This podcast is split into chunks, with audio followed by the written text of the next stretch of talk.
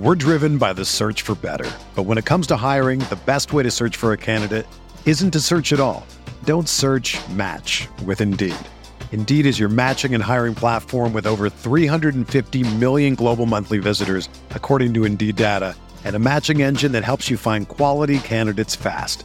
Ditch the busy work. Use Indeed for scheduling, screening, and messaging so you can connect with candidates faster. Leveraging over 140 million qualifications and preferences every day, Indeed's matching engine is constantly learning from your preferences, so the more you use Indeed, the better it gets. Join more than 3.5 million businesses worldwide that use Indeed to hire great talent fast. And listeners of this show will get a $75 sponsored job credit to get your jobs more visibility at Indeed.com slash BlueWire. Just go to Indeed.com slash BlueWire right now and support our show by saying that you heard about Indeed on this podcast. That's Indeed.com slash BlueWire. Terms and conditions apply. Need to hire? You need Indeed. What's up, y'all? It's Drewski, and I've teamed up with Mountain Dew to produce a hilarious new basketball podcast called The Dew Zone with Drewski. Learn the backstories of your favorite ballers and celebrities like Jamal Murray. Did you have like a favorite team? Was it the Raptors at the time or no? Was the Raptors even started around that time? Come on, bro. I ain't that old, fam. you talking like I'm 50. Taylor Rooks, A'ja Wilson, and many more. You won't want to miss this. Listen to The Dew Zone with Drewski on Apple Podcasts, Spotify, and wherever you listen to podcasts.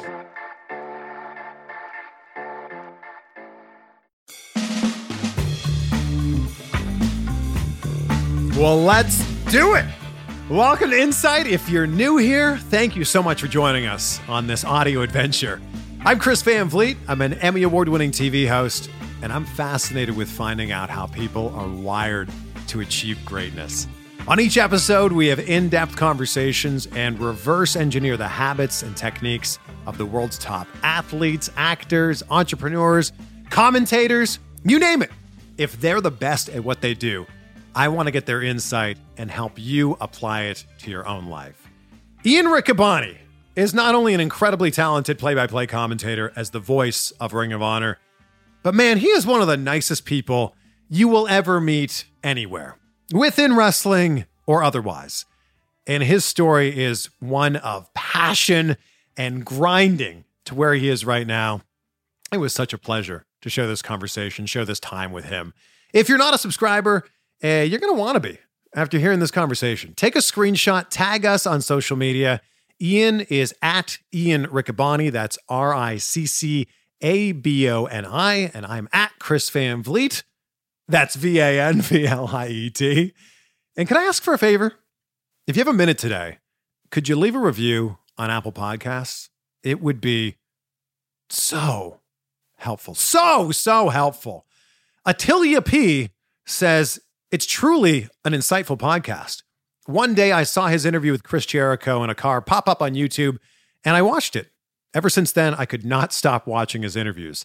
I've learned so much from the wrestlers that I grew up watching, and it's amazing how open they are in these interviews and the stories that they share. Chris is amazing at what he does, and I can't wait to see who he interviews next. Well, thank you. And I can't wait to see who I interview next either.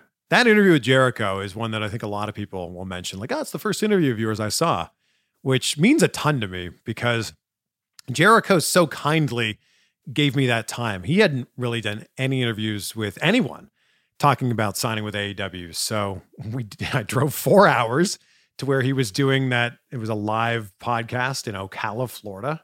I drove four hours there, did the interview in the back seat of his car for 20 minutes got in my car, turned around, drove four hours back, and started editing it while we were driving back. So it always means so much to me when someone says that they watched that interview. So thank you. Speaking of Florida, speaking of upcoming interviews, I'm going to be in Tampa for WrestleMania weekend. So if you're there, please let me know. Send me a tweet, send me an Instagram message. I'd love to see you there. I'm going to be at WrestleCon at the Fandu Belts table that Friday and that Saturday. It'd be so great to see you. It'd be so great to meet you. Be so great to snap a photo with you. So can't wait to see you there. All right, my guest today is the voice of Ring of Honor. Ladies and gentlemen, the amazing Ian Riccaboni. Ian, I wish everyone could see what we just went through to make sure that this looks and sounds as good as possible.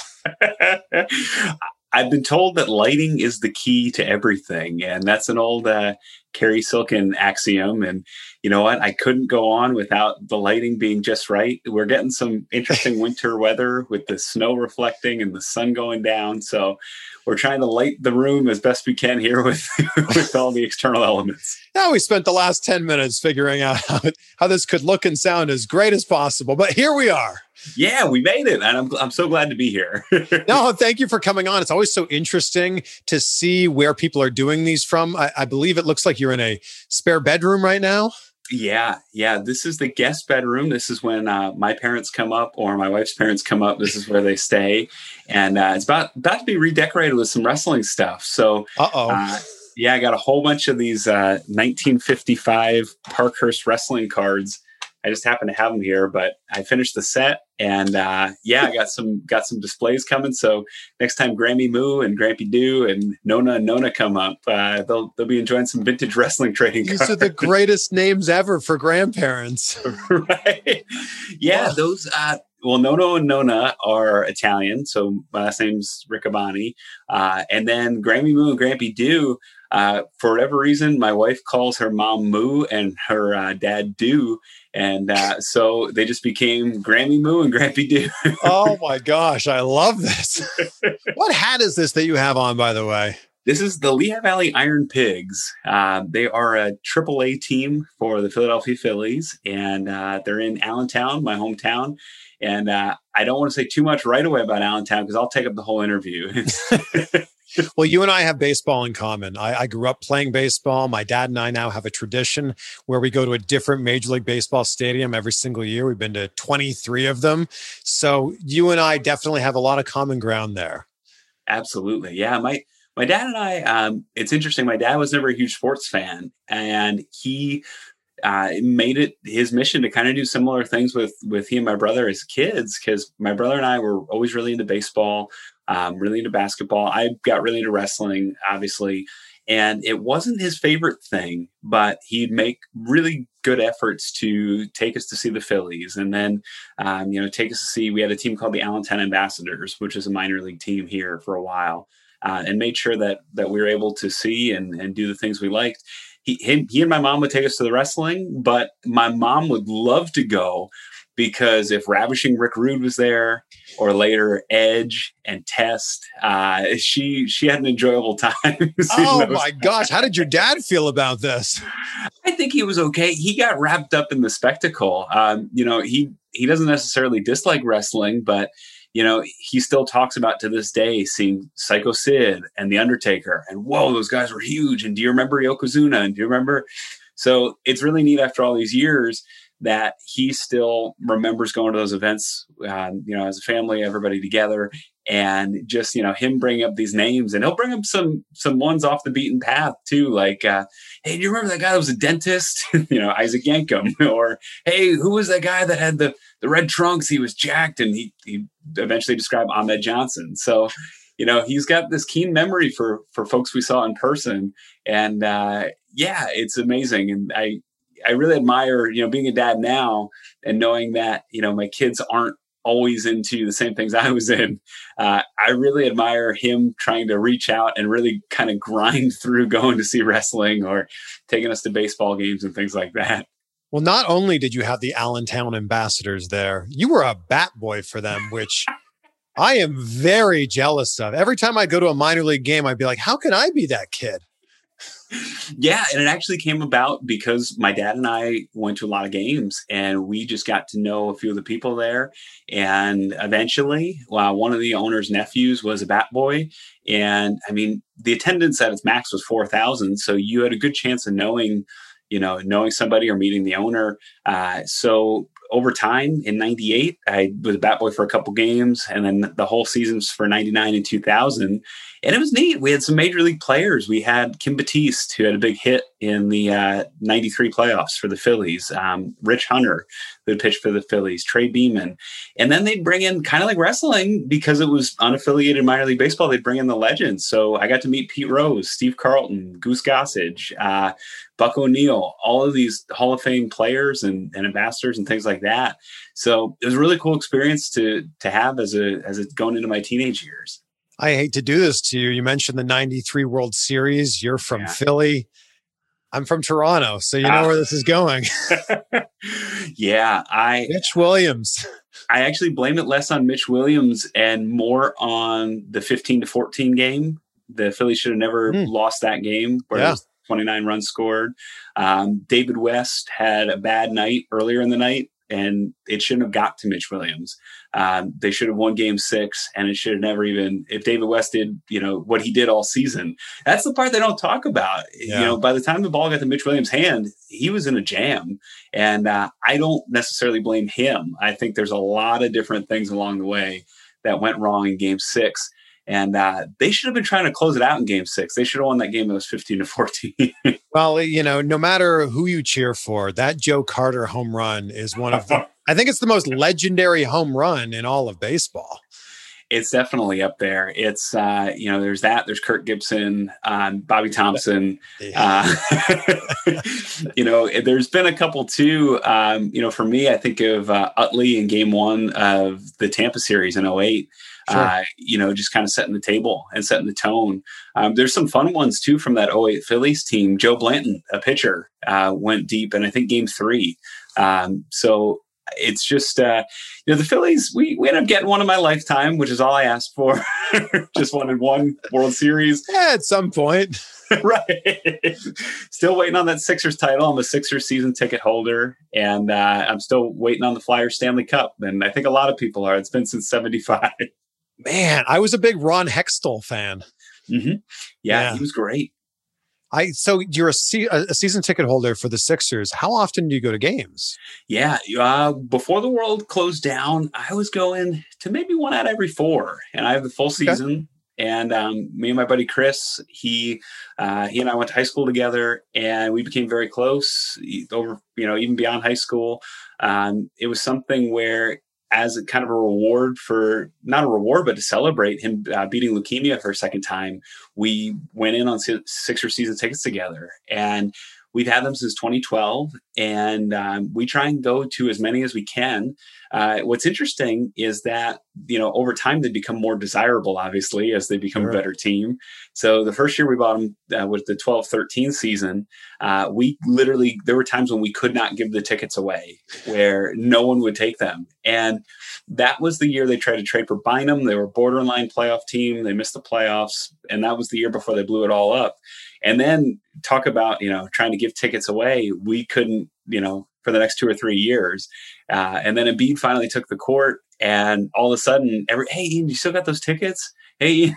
yeah. so yeah so it's been it's been fun um you know when when everything's opened up in, these days with you know with ring of honor and everything usually one in every four games uh, or thereabout we get to go to Do you remember the first live wrestling show that you ever attended?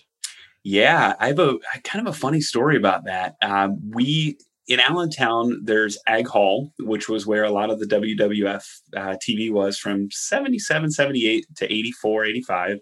Um, and that's in a big building where they now run garage sales. They call them the world's largest garage sales. Oh, wow. And in, in the summertime, they open up uh, an area next to it, and it's the Great Allentown Fair, and it's a kind of a grandstand like you'd see on a postcard. Um, it's a really neat architectural setup, late 1800 style, um, and there's kind of a big stage, and almost you know. If you've seen if you've seen an old time movie with horse racing, it's kind of like that setup where it's very steep concourse, and so my mom uh, and my brother in 1991 they were all excited. They said, Ian, we're going to take you to see wrestling. And I said, great. And we had bought tickets and I was all excited. I was a little nervous, um, but we, we went and we went to Ag Hall and we were wondering where the wrestling was because that's where the wrestling had been for years. yeah. Well, it turned out it was in the grandstand section. So we really only got to see the the last two matches. The main event uh, was, I believe, Big Boss Man and IRS. So we didn't necessarily get the uh, the best event.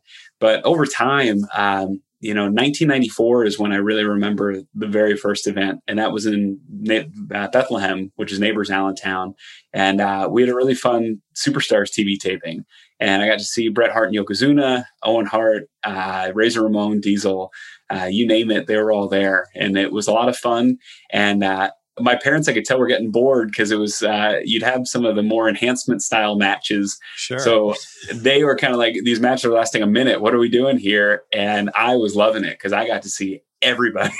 right. I mean, you dropped some big names there. Who who was your guy when you were a kid? Oh, when I was a kid, uh, I really liked the Ultimate Warrior. He was he was my guy. Uh, I liked anybody with face paint. Ultimate Warrior, Legion of Doom. Uh, I did like Brian Pillman and Tom Zenk, some of the kind of earlier high flyers, uh, at least earlier for my lifetime. Um, but yeah, if they had face paint, if they did cool moves or bright colors, I, I was sold. did you ever think when you were a kid that you'd be working in wrestling when you grew up? I, it's interesting. As a kid, yes. Um, when I went to high school, no, because you know, for better or worse, you you do have teachers and you have guidance counselors that try and do the right thing, and they try and say, "Hey, you you might be able to do this, and you probably can, but." Just in case, have you thought mm-hmm. about becoming a computer software engineer? Have you thought about uh, becoming a scientist? Have you thought about becoming a nurse? Have you thought about becoming this? And they mean really well. And it's a good thing to have in the back of your mind that hey if this doesn't work out i'm going to have to try and do something different. Sure. Um, so you know by the time i got to high school I was, I was a little scared off about it because you start to think about the odds you know? For wrestling right now there's a handful of tv shows. So there's maybe eight people that have the role that i have right now. And if there's let's say 10,000 people that really want to do it that's really low odds of being able yeah. to go on and do it and when you get to college, though, um, I kind of fell backwards into a couple things. Um, my first week on campus, I got cast for an MTV special with Bill Gates, and I was only on it for you know 30 seconds, but it was cool. And I thought, wow, I you know all I did was send in my picture and I wrote a little thing, and this is going to be easy. I'm going to be on TV forever. Sure. And that was four years later. I got my next TV next TV So there was a time as a kid, absolutely. And, um, you know, in high school, I, I, started to think about maybe a backup plan.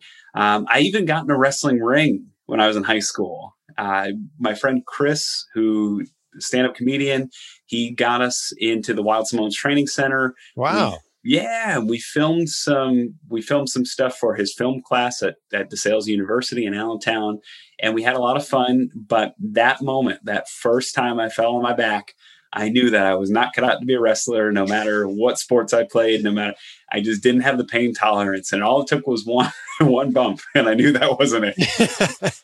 you know, you mentioned this thing that you did with MTV. You were also like a child actor. Like you were in some commercials growing up, right? Yeah. And those that's the weirdest thing too. And my mom always reminds me of the of this. She, you know, my mom my mom always reminds me that hey this is not a surprise to her because when there were things that came up i had a friend tony uh, whose mom worked for this company KidsPeace and they're an organization that helps at-risk youth in lehigh valley and you know his mom said hey we're filming a commercial uh, you know would ian like to do it and i said sure and it was with jim Kaat who was a baseball player who won 200 plus games and he was a really good pitcher.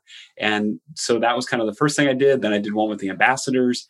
And so as I was excited as my career progressed, my mom was, you know, the eternal believer and, and you know, just saying, Hey, this shouldn't be a surprise. You've done these things to help you get here. Yeah. You know, it's great. You should celebrate, but don't act like this was a surprise. You were the, you know, you may be shy, but you were the one that was raising their hands to try and do these things and try and be in the the commercials and try, you know, volunteering to do the school plays and musicals and things. So, yeah, it's it's weird because over time I forget that, and uh, my mom, you know, she'll pull out the photo album and, and show the pictures of me as a Mountie from the school musical or things like that.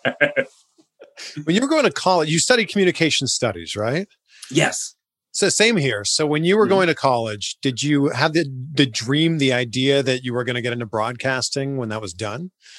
I did. And I was looking for different opportunities. Um, I was really into music, and I did. I I got enough of a following in college that I had a commercial on MTVU where I was a semifinalist in the Best Music on Campus competition for 2006.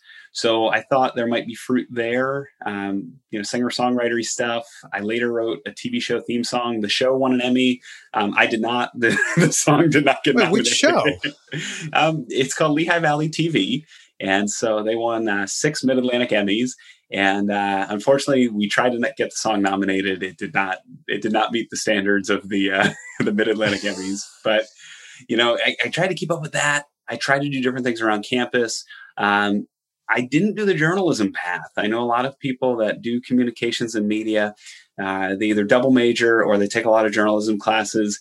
I did a lot of television and film classes that weren't necessarily production based. They were kind of deconstructing film, deconstructing television.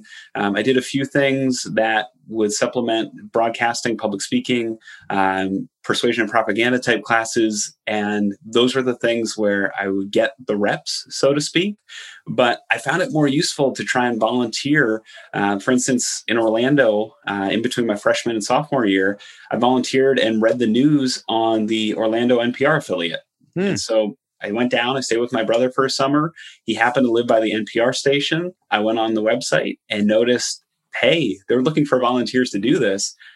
This is free experience. I mean, this is something that, you know, eh, you can't buy this kind of experience. So I would do things like that. And I would look for different ways to get involved in, in broadcast and TV.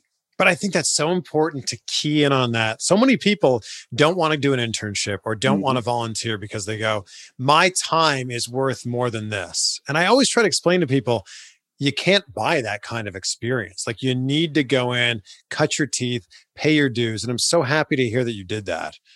Yeah, and you know there is once you once you're experienced enough, once you have sort of a brand or a product or something that people are asking for and asking about, that's when you can start to make those decisions. But there is a point where you need to find you and a lot of companies aren't going to pay you to the time to to find yourself. Um, I was fortunate enough with Ring of Honor where I was the backup play-by-play guy. I did the internet exclusive matches, and that was good enough to help find me when the opportunity came. But I came in. I don't want to say a finished product because I I still have a ton to learn, but Sure. I came in a lot closer to being a finished product because of those experiences, because of you know being at the Monster Factory for for as long as I was, uh, because of the the you know the volunteering at the NPR station, doing cable access TV in 2009 and 10. You know those are sort of things that. Again, it's that you know, it's that mom on you know tapping the shoulder and reminding you, hey, you've you've worked really hard at this. there are things that you've done, and you've given up a lot of your time. Enjoy this. So Yeah. yeah, How there's. Uh, Yeah. What was your first job after you graduated? Oh, what's that? I'm sorry. What was your first job after you graduated? I worked at a Marshalls department store. hey. So, yeah, and it was the it was the perfect job at the time. Um, I had applied. I got my degree in media and communications, and while I was at NYU, I thought I want to work in residence life. I want to work in the dorms, and so I went to the University of Pennsylvania and pursued a master's degree in education management. And while I was there, wasn't right for me. I could tell. Um, so I finished the degree. I got out. I applied for a ton of jobs, and the only person that called me back was seasonal employment at Marshalls, the department store. And I knew I was going to have to start paying my loans soon.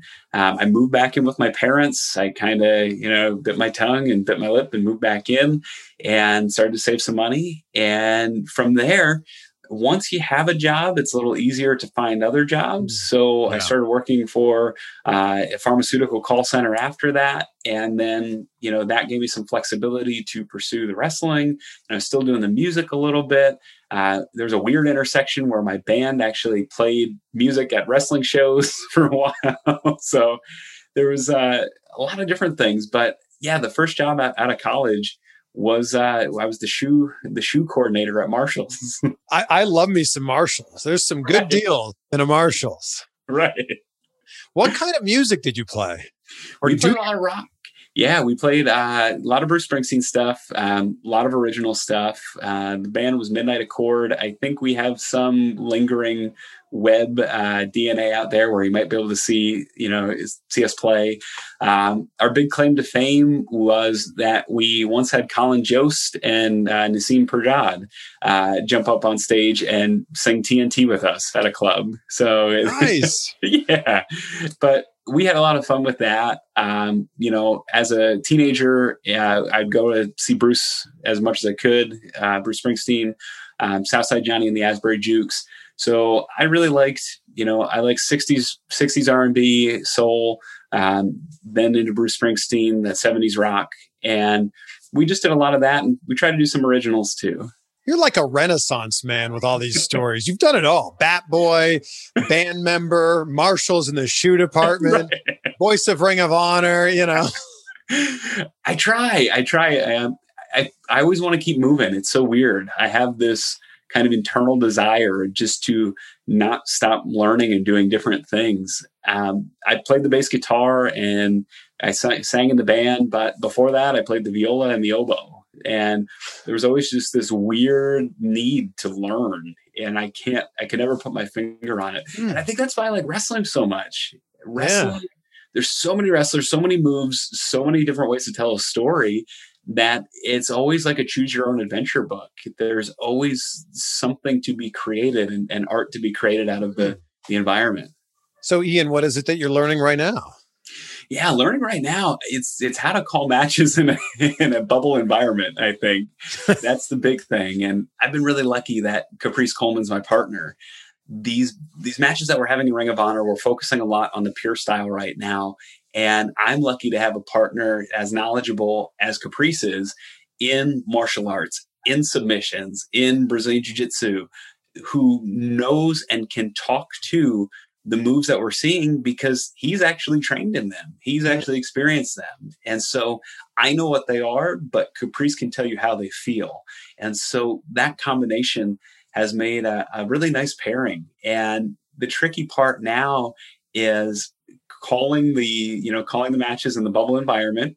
There's the hesitancy there's the hesitation. That you don't want to be too loud but you got to let it all out. And you know it it was after the first couple of matches i talked to jonathan gresham david finlay uh, jay lethal rocky romero and spoke to them and said hey can you guys hear us or you know how does it make you feel when we get to a nine or a ten or caprice yells out oh my god and it adds, you know, the general response overall was it adds something for them, you know, without the crowd being there, without the extra noise being there. It, it, it kind of helps feed back some of the energy in the building. Do they ever react to what you're saying? no, but we had a, a, a near miss. Um, there was Capri, one of Caprice's signatures on big impact moves is the oh my god and he he does it really loud and you know it's it's great. And a lot of our production team broke at, a time you know at a time when he did that in the last taping but the wrestlers do not. The wrestlers are focused on the match. So uh, the production team you know we we mixed them down if you could hear them in the broadcast and uh, thankfully thankfully that did not make air them them breaking because you've been, you know, if you watch UFC now and they're doing this in their bubble, mm-hmm. sometimes the fighters will react to what the commentators are saying. Like Michael yeah. Bisping or Daniel Cormier will say, "Oh, you know, he needs to needs to really go for a mount here," and then like the fighter will look over, ah, and then like actually like do the thing that they just heard. We've had we've had instances like that where uh, we've had instances where Capri, I'll say something or Caprice will say something, and then we'll realize that that's what ended up happening and then capri we have to acknowledge it you know? The you know caprice will say ian they must have heard you or i'll say caprice they're on the same wavelength. So there's there's instances where that has happened for sure. How did ring of honor find out about you? Yeah so I was 27 and my wife and I had just bought our first house and it was a little tiny house in a place called Glenside, Pennsylvania and I still doing the pharmaceutical thing, and um, I was traveling a little bit for that, and I started at the Monster Factory. I was doing a a cable show called Phillies Nation TV, and we're I was interviewing famous Phillies fans. So I interviewed Mark Summers, I interviewed Tony Luke, the cheesesteak guy, and then I interviewed the Blue Meanie. And so Blue Meanie says, "Hey, why don't we do it where there's a wrestling ring, where there's a cool environment? Let's go to the Monster Factory." Mm. And so we went, and I met with Larry Sharpe and Danny Cage. Uh, Danny was about to take over, and we had a great time. And I said to Danny, "Hey, Danny, what if my friend wants to do wrestling broadcasting? How would he do that?" And he said, the friend being you. "Yeah, oh, absolutely, about this tall, wears glasses. right. He's about six feet six feet tall, red hair. Um, and he said, "Well, your friend should come learn how to set up the ring, break down the ring. Uh, your friend should start to come around the Monster Factory more and introduce himself to the wrestlers, and give me a whole list of things to do." And everything he said was spot on. And again, it's that idea of making yourself valuable and providing some sort of worth with no expectation of being given anything back in return.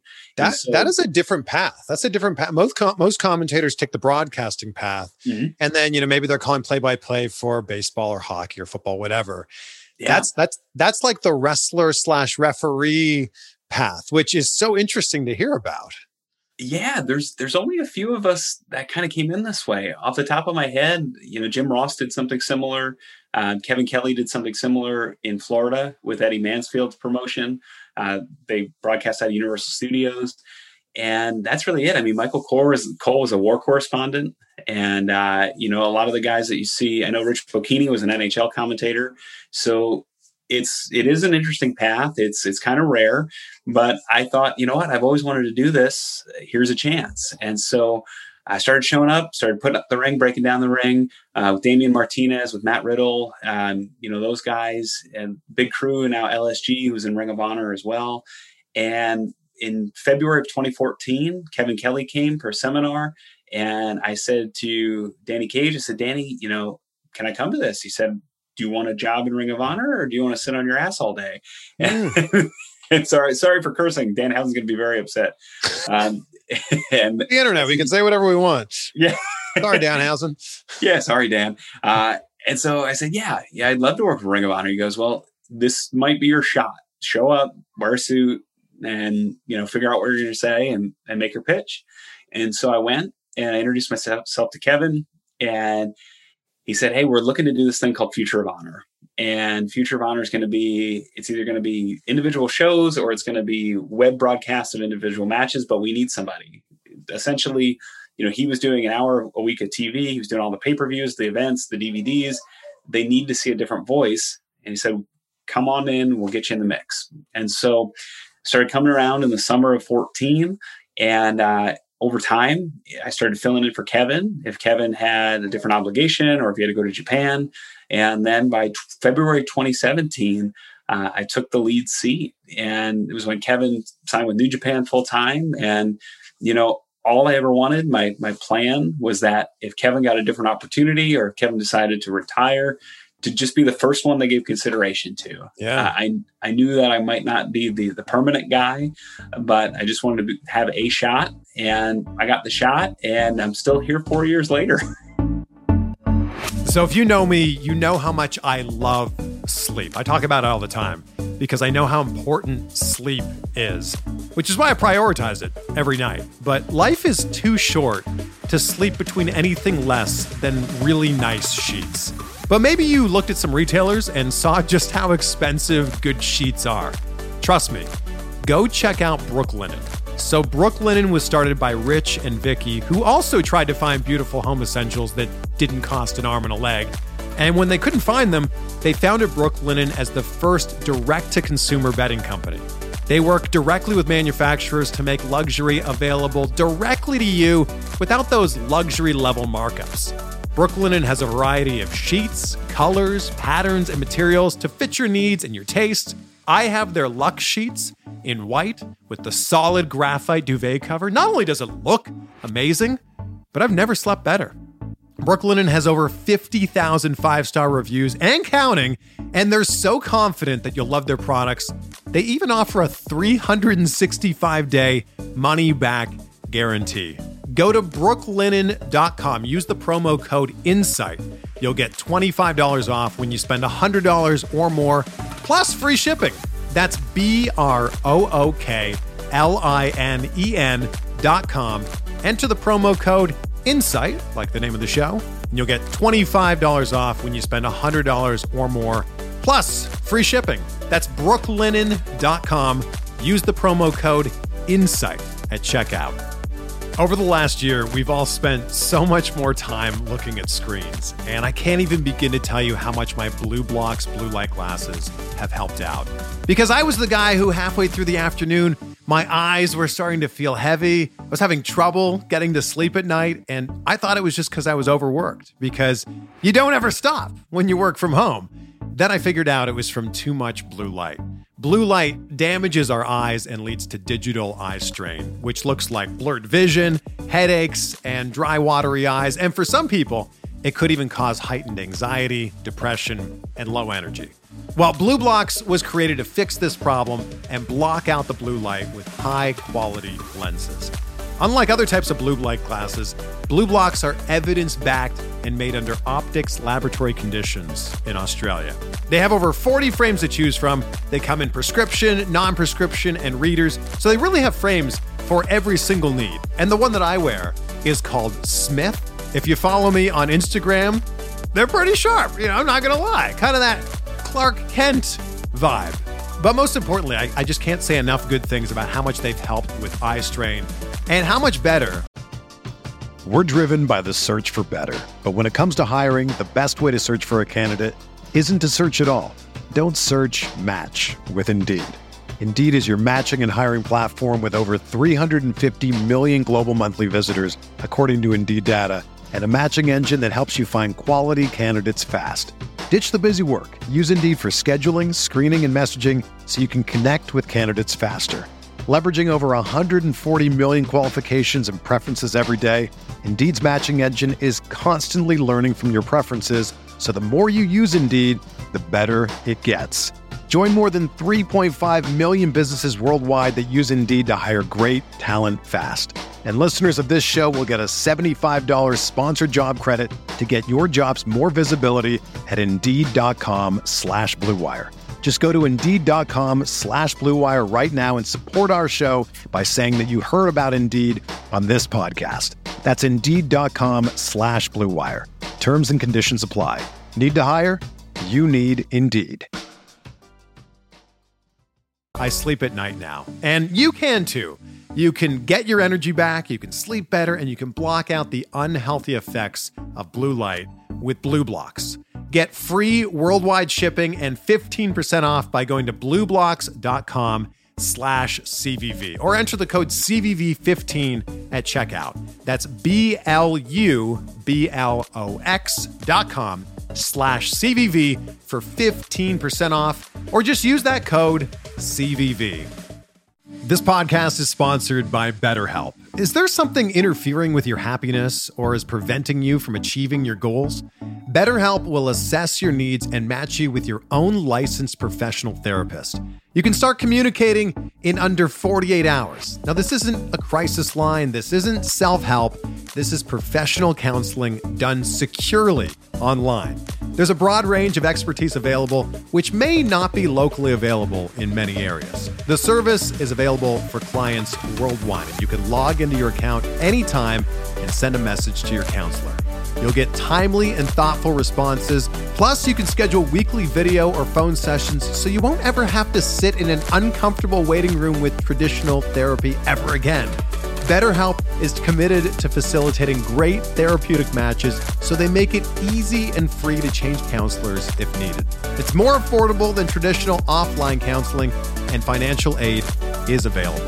BetterHelp wants you to start living a happier life today.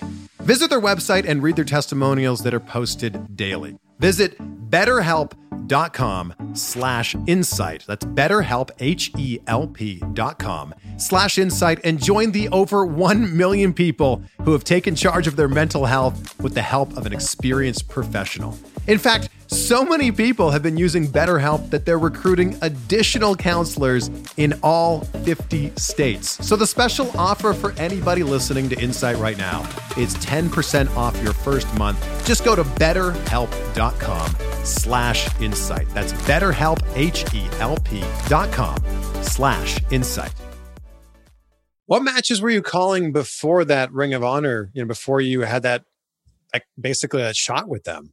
Yeah, I called uh, I called a lot of matches at the Monster Factory, and what's pretty neat is it's a lot of the guys you see on TV right now. So, um, you know, Matt Riddle, uh, Damian Priest, uh, LSG, who's in Ring of Honor, uh, Preston Vance, uh, the Dark Order and AEW was there.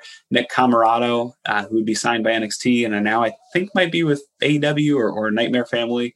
Um, those guys, there's a really good guy named Billy Damiana, who I think is a guy that WWE they brought him down for a tryout, and for whatever reason it didn't work. And when it didn't work, he he hung it up, and that was just a few years ago. So he's a guy that I hope maybe reconsiders because mm. I hmm. think he was a natural. I think. Uh, he, he might still have more left, but stuff like that, yeah. You know, just um, whoever came through the Monster Factory, we'd have a lot of uh, a lot of the guys you see on TV before they got signed up come through. so, how long did it go from you walking in there for the first time, starting to set up the ring, shake some hands, meet some people, till you were calling your first match in the Monster Factory? About six or seven months. Uh, that's a long time. It is when you're in it. When you look back, ah, just six or seven months. But when you're in it, that's a ton of time. Yeah, and I think what broke the ice, and this is the way Danny Cage kind of operates. Danny, um, Danny can can be very uh, hard headed. Danny can be stubborn, um, but it took me ripping the matches he post off the secret YouTube page and putting commentary over them and saying, "I'd like to do this. Please, you know, how do we get a, a live feed? How do we get the live mics? It'd be a lot easier doing this live because I'm there anyway."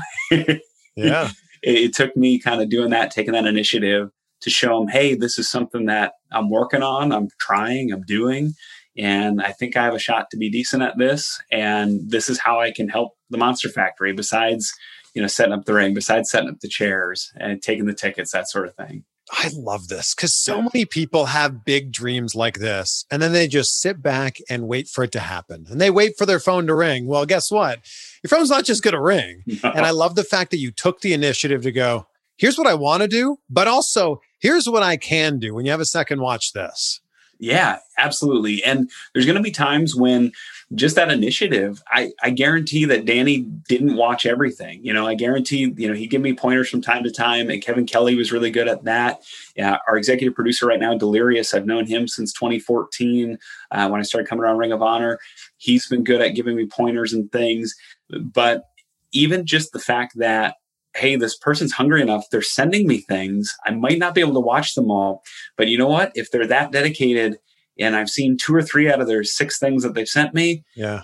You know, it, oh, the one time I showed up in San Antonio, I had frequent flyer miles, and I thought, you know what, it might be fun to go to San Antonio. I've never been, and this was before we had kids. And I showed up, and I went to start helping the ring, and Kevin Kelly pulled me aside. He said, "Hey, if you're going to show up and do this, and no one booked you, you're at least going to call a match. So don't get all sweaty. get wow. your suit on. Just relax a little bit.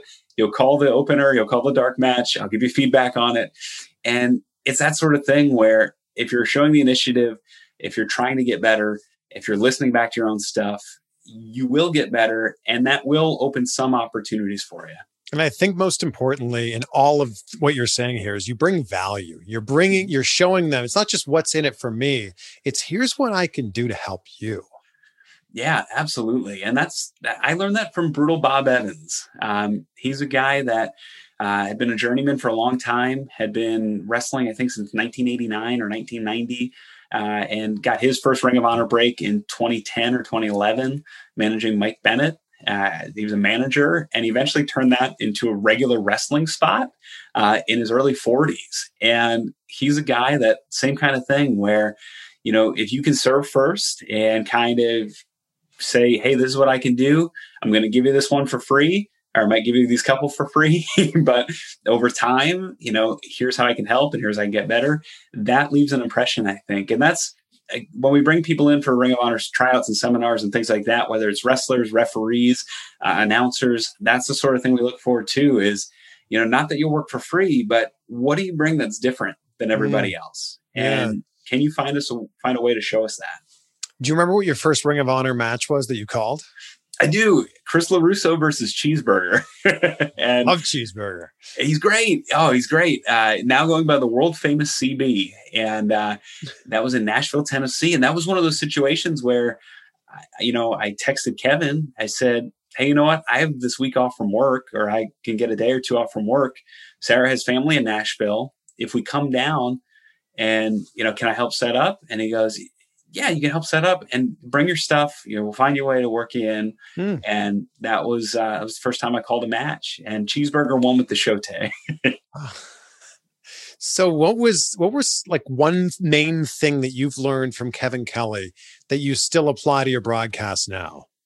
Oh, definitely prepare. Uh, preparation, preparation, preparation. Um, there's you know there's a lot of things that come with that too. Sometimes preparing is anticipating moments. It's not just it's not just knowing the move names, it's not just knowing the history. It is what will I do if? What will I do if there's if both men are down and it's a big moment in the main event? What will I do if there's a, a shocking roll up out of nowhere?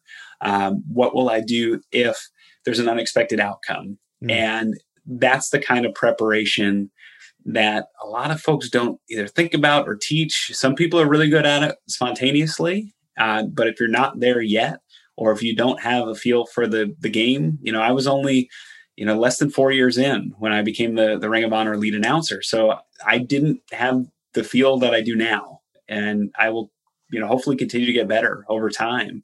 Um, but you know, being prepared and thinking about different things that could happen in the match and having a, a slight plan, not writing it down necessarily, but having a slight plan mm. for things that could happen and trying to anticipate what might happen. So, when you first got your first break with Ring of Honor, I imagine you were still working another job. So, what was it that you were doing at that time? Yeah, I was doing uh, pharmaceutical reimbursement. I was traveling traveling the country quite a bit. And that has uh, nothing to do with wrestling. no. Uh, what I would do is I would go into doctor's offices and it was a neat job. I would, uh, I'd go in and I would, it was for a children's uh, pediatric product. And I'd go in and I'd help the physicians ensure that their patients could afford their medication. And mm. so it was really neat. I got to travel all over the country. My territory was Maine to uh, North Carolina to Nebraska to North Dakota. Wow. So I had the North, and uh, I got to see every state in that in that geography except for North Dakota. Wow. Yeah. So at what point did you realize I can do this wrestling thing full time and I don't need to do this pharmaceutical reimbursement job anymore. Yeah. So the interesting thing is, uh, I am my father's son, and so I've I've maintained that, and I'm I uh, I'm a seasonal adjunct professor at the Holy Family University in Philadelphia. So. Oh. Yeah. So I have taken that to a different role. Um, Ring of Honor pays me great, and it's not a matter of it's not a matter of finances. Um, there was a moment in 2018 when I signed my first contract renewal where there was the moment of realization of, of hey, I could I could stop doing both. Um, I got my first contract in April of 2017 and then renewed again in April of 2018. And then 2019, I signed a, a two year and then so on. Um, so it's very interesting because as I'm, I, just engulfed as I was engulfed in student loan debt, which is about to be done. hey, be done. congratulations! Yeah. Thank you. Uh, you know, as I was trapped in that, uh, and then we had kids, I thought, well, wait a minute. If I can do everything as long as I can do it, I might be able to save for our kids to not have to worry about this problem. Sure. So I actually maintain both. it's, it's, kind of it's kind of wild. And I teach uh, usually teach in the spring at Holy Family University. What do you teach? I teach Introduction to Sports Media. Oh wow! Well, who better to learn it from? This is great. and that's that's really neat too because I bring in I brought in Kevin as a guest guest speaker. I brought in Jeff Jones of AEW as a guest speaker. Uh, Colt Cabana has spoke to my class. So I brought in a couple local sports personalities too, who've um, you know Pat Gallen, Spike Eskin, guys that if you're from the Philadelphia area, you might be familiar with, and uh, that's that's been a lot of fun too. you know, you mentioned your kids, and I'm really curious to know what they've taught you about you. Mm. Yeah, I I've learned I'm a little bit more patient than I thought I was, and that's something that you have to you have to find because uh, when you're traveling, a lot of things can go wrong. Uh, flights get canceled or switched. Um, I'm so impatient that I'm the type of guy when I come home from Ring of Honor, I usually have to connect through Charlotte from Allen to get to Allentown or connect through Philly, which is only 50 miles away. But um, if that next leg gets canceled, I will hop in a rent a car and drive home. Mm-hmm. Um, you know, Charlotte's eight hours away. I'll make the eight hour drive rather than staying overnight and waiting for the next flight the next morning. Uh, or Philadelphia's a little bit easier. It's only an hour away, but you know, I'm so impatient that I'll do that. Uh, so they've taught me a lot of a lot of patience. Uh, they've taught me uh, a lot about dinosaurs, which does not help in any of my roles. so this I, just adds to you being a Renaissance man. right.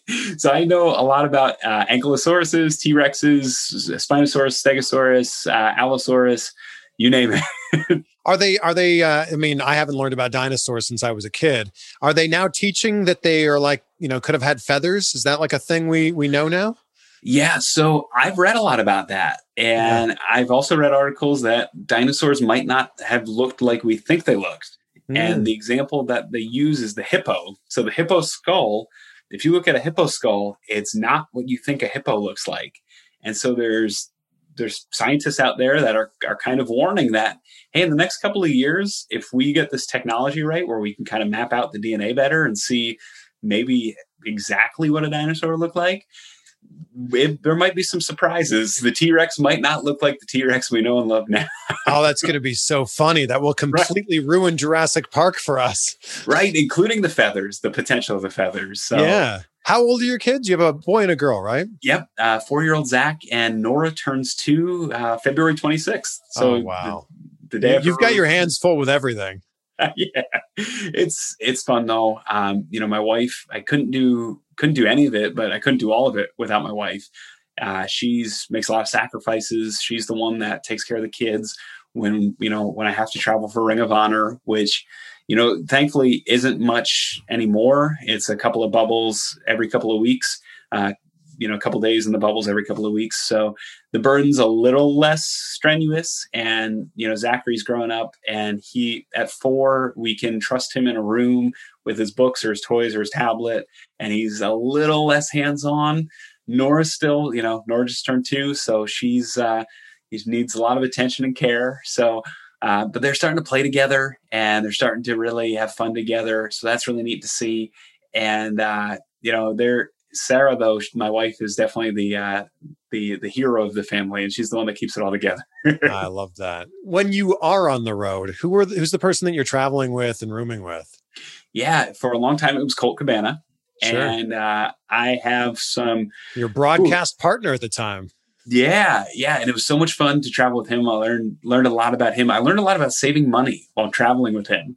Um, Ring of Honor is awesome in that they'll pay for the rent a car, the flight, the hotel. But like almost every other company, you know, if you're an independent contractor, you got to pay for your food. So sure. Colt and I found new ways to save money on food, um, making and packing peanut butter and jelly sandwiches. And and again, this is you know from two guys that are being extremely well compensated. Like we did not have to do this, but it would almost become a contest on on who could eat cheaper and who could get the most uh, most bang for their buck. And uh, I'll never forget walking through a grocery store with Minoru Suzuki. And Minoru had a lot of different groceries. He had some meat. He had some, you know just a lot of different things. And there, Colt and I are ready to split a dozen bagels and a thing of powdered peanut butter and, and all natural jelly. for the entire week for breakfast. So but, while everybody else is going to Denny's and Outback and Texas Roadhouse, you guys right. are like, let's just find the nearest grocery store. Right. But Colt also is super generous. So whenever we did go out, Colt would usually pick up the tab for me. Oh, and oh, wow. That's not something he ever needed to do, um, but it was always something that he, he wanted to do and, and really appreciated uh, at the time. And I tried to explain to him, hey, not, Ring of Honor's taking care of me. I'm new, but you know they made it worth my while and you know the other things taking care of me you don't need to do it uh, but yeah he would always you know when we would go to denny's in you know there was a denny's in near the buffalo airport that we had a lot of fun at uh, you know whether we were doing the wrestling in buffalo or going to toronto and then coming back and staying in buffalo to travel after that the Denny's by the airport would always be a lot of fun, and he'd always pick up the tab there.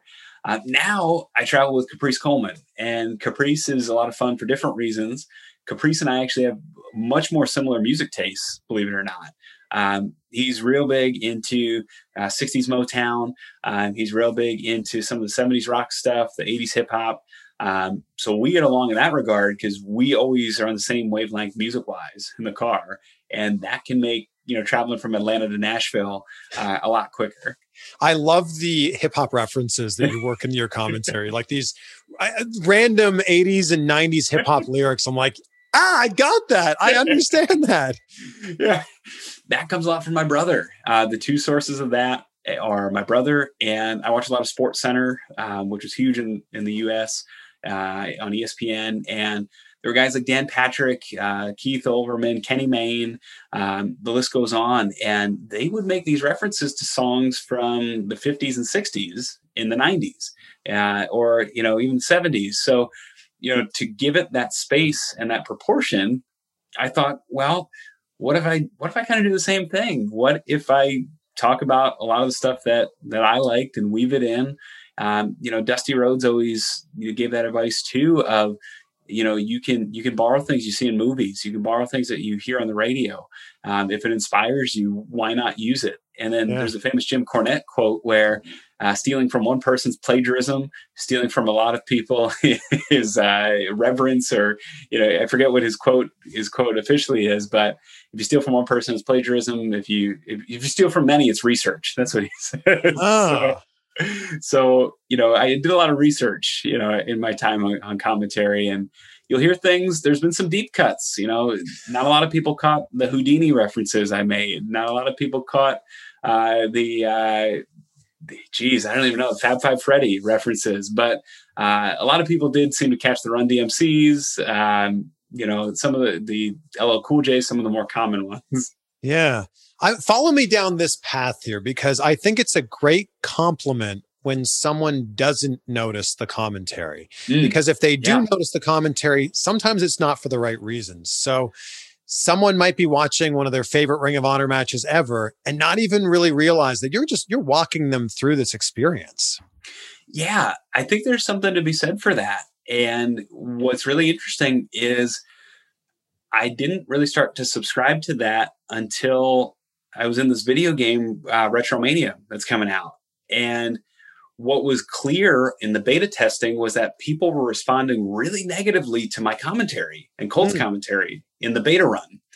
And it was for different reasons. It there's two reasons. One, it was too loud and they they mixed it down and they made it blend with the crowd noise, and now it's really cool.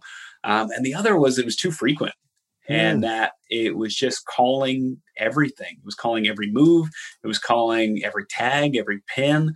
And there's something to be said for that about you know not making yourself the the front of what people are seeing and not mm-hmm. putting yourself to sort of the front of the line of a person's attention um, when they are trying to watch these athletes grapple and wrestle and determine who's the best wrestler. So you know just that experience really helped reinforce that in me that yes i can be myself. Yes i can be excited. But you know what? They're not here to listen to me. They're here yeah at at worst for the whole package and you know maybe you know maybe specifically to see these two or two four or eight guys or gals wrestle so yeah. knowing that you know there's a little bit of element of you know can we do this where we're informative but we're a little bit of white noise and we're just yeah. that nice soundtrack that's that's part of the growth and the growing experience that yeah. you still work on you know no matter if you're four years in or 10 years in or, or 20 years in yeah, and whether you love him or you hate him, the absolute best at that is Joe Buck. He's yeah. so good at just letting the moment breathe. And then it yeah. almost feels like if you're watching this on TV, you're like, ah, it's like this is what it would sound like if I was there. Right you know, Joe Buck is somebody that, again, I think everybody, everybody who's a baseball fan might feel, or even a football fan too, might yeah. feel like he hates your team. Yes. Uh, may, I, I, you know, I'm an Eagles fan, diehard Eagles fan, but I've talked to Dallas fans and Dallas fans, oh, Joe Buck hates us. And then I'm like, no, Joe Buck hates us. Like, you didn't you hear that? but yeah. it's because he's just presenting factual information and he is the person, again, like you said, where you know, the end of the night call, the, uh, the my favorite's the moonshot, uh, Matt Stairs, where you know, you just see the ball leave Dodger Stadium and you just see it and you feel it and you feel the air just deflate out of the Dodger fans. And then he mo- just real simple moonshot. And then, you know, that's all it needs to do sometimes. So who were some of the broadcasters, wrestling or otherwise, that you looked up to growing up? Yeah, yeah, kind of surprising, but if you listen to me uh, for any amount of time, Vince McMahon. Um, sure. What about over? Yeah, there, I mean, there's something we talked about not He's making so yourself good. the center of attraction, but just the energy and the enthusiasm. Yeah, he's somebody that if you are a kid and you're watching that, you're like, this is the coolest thing in the world. This dude's so excited. How am I not supposed to be excited? If, yeah. if this man who's 40 years old, this guy's as old as my dad, and he's super excited about it, I got to be excited too. This is so cool. So Vince McMahon was one of those guys. Yeah. Um, I always like Tony Schiavone. Uh, Tony was a guy that, uh, you know, he seemed to just know his stuff and you kind of build that trust that this guy knows his facts you know he knows the wrestlers he gets his information correct uh, but he had those peaks and valleys too where you know if there was a big moment you know, even today in AEW, the the Sting, Sting, you know, like he still still knows when to to flip it on and flip it off. Yeah. And then Jim Ross is probably the third in terms of, you know, when I was a kid, uh, my first exposure to Jim Ross, we got WCW in uh, 1990 or 91 for the first time.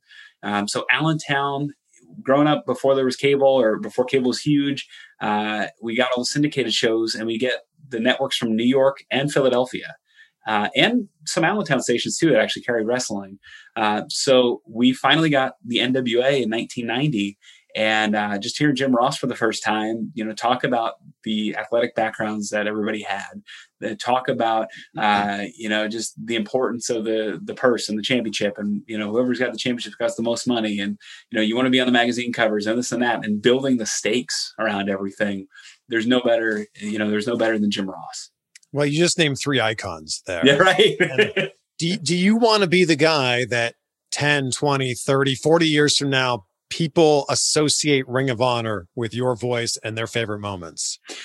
I hope so. Um, that'd be really cool. I, I don't know that it's a secret that um, I've had at least uh, interest from other companies. And one of the things that keeps me really engaged and involved in Ring of Honor was uh, kind of a point I made earlier. There's maybe eight of us that have the privilege of being the guy, yeah. you know, and Ring of Honor right now only has one television show, and we only have a handful of pay per views a year. We had a number of live events before the pandemic. We used to have about 40 a year, uh, but it was really neat to be the guy. You know, that every time that you turn on Ring of Honor, uh, you hear me with, you know, with one exception, the, the, you know, the week my daughter was born. so, uh, you know, it, it, was always neat to kind of be that person and have that identity. Um, I didn't mention his name, but Joey Styles um, was somebody that you can't talk about ECW without talking about Joey Styles. So there's this I don't know if it's ego. I don't know if it's the desire to kind of build and cement a legacy.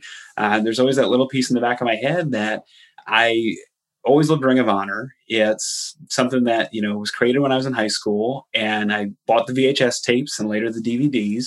It's something I followed for a long time and it's always been about the best wrestling on the planet. So for me, it's something that I can believe in. It's something. It's a company that's treated me right, either before the pandemic. You know, when I when we had my daughter, they paid me for a full month. I didn't work a single show. Wow. Um, they've made travel arrangements when they didn't need to for me. Um, they've done a number of different things. They've they've you know just been awesome uh, so i have this extreme loyalty to them um, i hope it's reciprocated i feel like it is and you know I think I have an opportunity. There's not many people that can say that they've done what Joey Styles did, where yeah. for almost eight years straight, he was the guy. Yeah. And so I'm hoping that I can sort of build upon the same thing in Ring of Honor. Well, you you were part of such a, an historic event with All In. And I mean, that was so cool seeing you there, hearing you there. I, like a lot of other fans, just assumed that when AEW became a thing, that you were going to be attached to that. It, was that ever part of the conversation? Um, you know, I don't know, and and that sounds like such a weird thing to say. Uh, there's a couple folks who are now involved in AEW that said, "Hey, just keep in touch." Um, a lot of people's contracts in in wrestling tend to expire on January 1st, and mine had a weird cycle. Mine ended on April 1st, my wife's birthday, uh, just because when I started in 2017 Sure. as, as a full time guy. So um, I think there was some assumption that I was available and I had a lot of interest. And, um, you know, they had said, you know, Matt Jackson's just simple, keep in touch. And I don't know what that meant or, or means. Um, maybe they had something in mind for me. Maybe they didn't. And um, you know, it's it's exciting to see them succeed. It's exciting to see what they're doing. Um, you know, at the same time, eh, you know, there were some other offers on the table as well, which made it even more anxiety inducing because April 6th was Madison Square Garden. And so there's, I definitely had to make some sort of decision Yeah. uh, by April the 1st. And I wasn't going to call Madison Square Garden and then bolt. You know, I wasn't going to, I wasn't going to do that. And so I knew that I had to, to tell somebody sooner or later what was happening. And I remember when I decided, um, Ring of Honor, you know, I, I pulled Cary Silkin aside and I said, Cary, I love this place. I love what we built. I might have other options. There's there's a concrete one. Um, there's kind of a keep in touch one, which we mentioned with AEW, and I- don't know what that means, but you know, I want to stay here. And so Cary, this was in Atlanta at Center Stage. He walked the building, and Cary's not the fastest guy anymore. He's had hip surgery and back surgery. he walked the building until he found Joe Koff. And Joe Koff pulled me aside and said, you know, Cary's Cary says you got some different options. Um, what do you think? He's like, if, if you want to stay here, we'll make it work. And Wow. and I said, Yeah, I'd love to stay here. And he said, Well, what do you want? And I gave him a number and he said, Let me talk to Greg and we'll see, you know, we'll see what we can do. And he said, I'm not going to tell you yes or no because I, he's like, to be honest, he, you know, he said, I'm going to be honest, I don't focus that, you know, those line items, not something I do. That's something Greg manages. Um, and the next day in Charlotte, I had a, a contract uh, for, Wow. for 2019, 2020, and, and so on.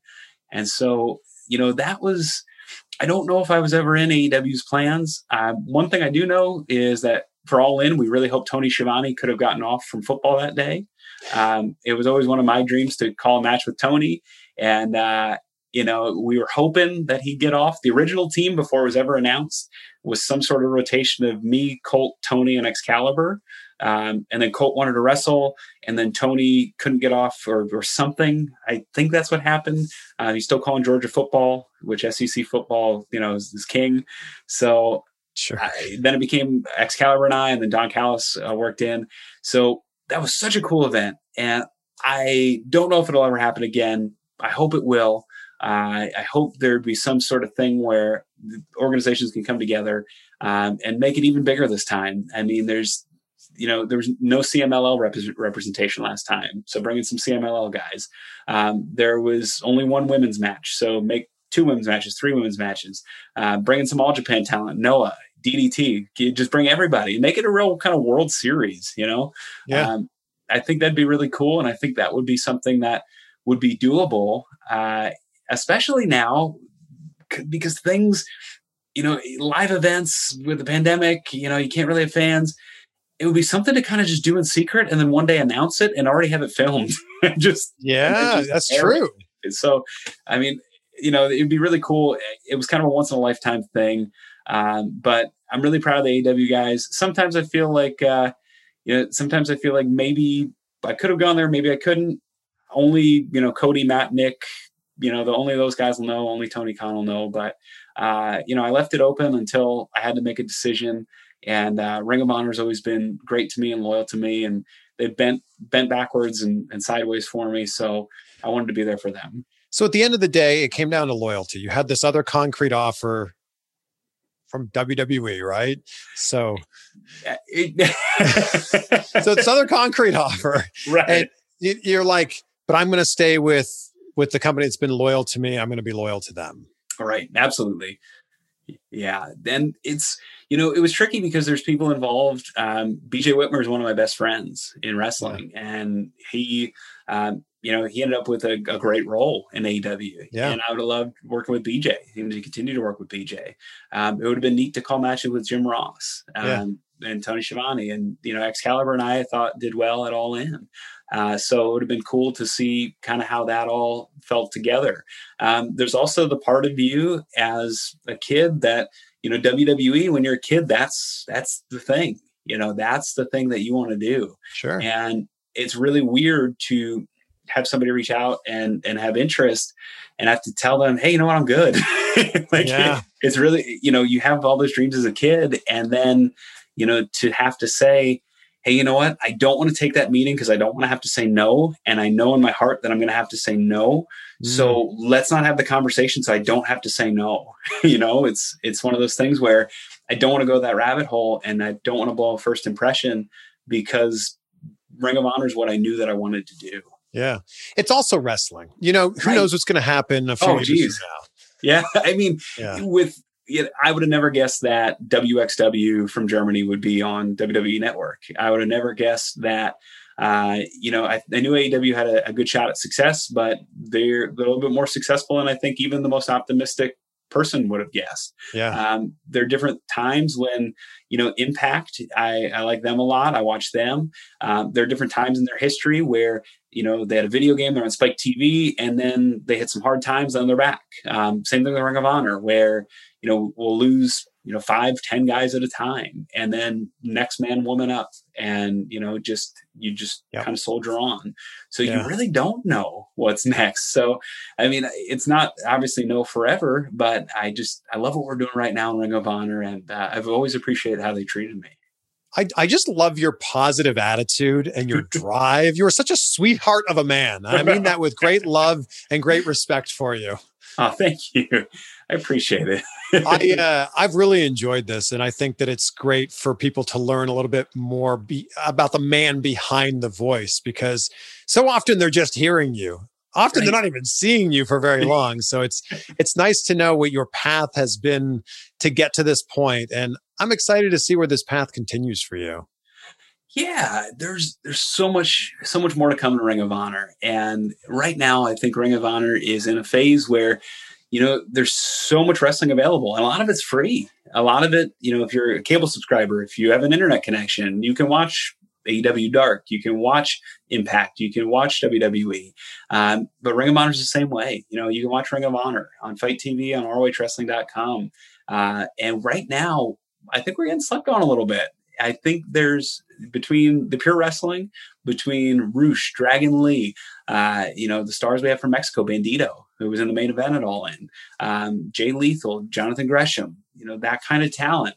Um, you know, it's something where, you know, with the ebbs and flows of kind of what's popular and what's being overlooked, I'd say we're on the overlooked side right now. Mm. And I think that 2021 is just going to be a, a huge year for Ring of Honor because as the word starts to get out, you know, people who give us a shot and who watch us that maybe haven't seen us in a year or two since some of their favorites went to different organizations, they become repeat viewers. So if you haven't checked us out in a while, um, you know, I appreciate, you know, just the opportunity to turn on Ring of Honor and to see Jonathan Gresham or to see Tracy Williams or to see Yeah. Rush. You know, there's nobody like those guys right now.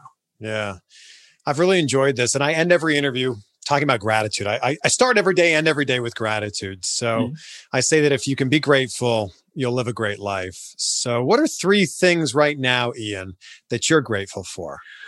Oh, geez, uh, definitely my family. Uh, abs- you know, absolutely. Uh, just that, you know, my wife who just quit a job to take a new job and you know brand new journey. You know she's still the rock of the family even though you know i try and play with the kids as much as i can and i read and we have a lot of fun.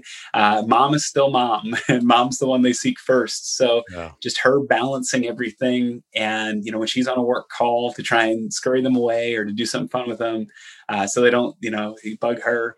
Uh, you know i'm super grateful for my family and just the uh, the support there uh, grateful for the opportunity at ring of honor. Um, you know they there were things that uh, you know again there were moments in 2020 whether it's the pandemic or other situations where ring of honor's future was a little cloudy and it was a little up in the air. And just grateful that the folks in charge, I mentioned Joe Koff, I mentioned Greg, uh, Gary Juster's another, um, who's the longtime promoter for us, uh, just had a vision and wanted to restart safely and, you know, by doing the bubbles and spending the extra money to bring us all in for a week, by yeah. making sure that we had the accommodations and, and, things at the arena and the testing, um, it's kept us safe and it's kept our family safe. So I'm grateful for that.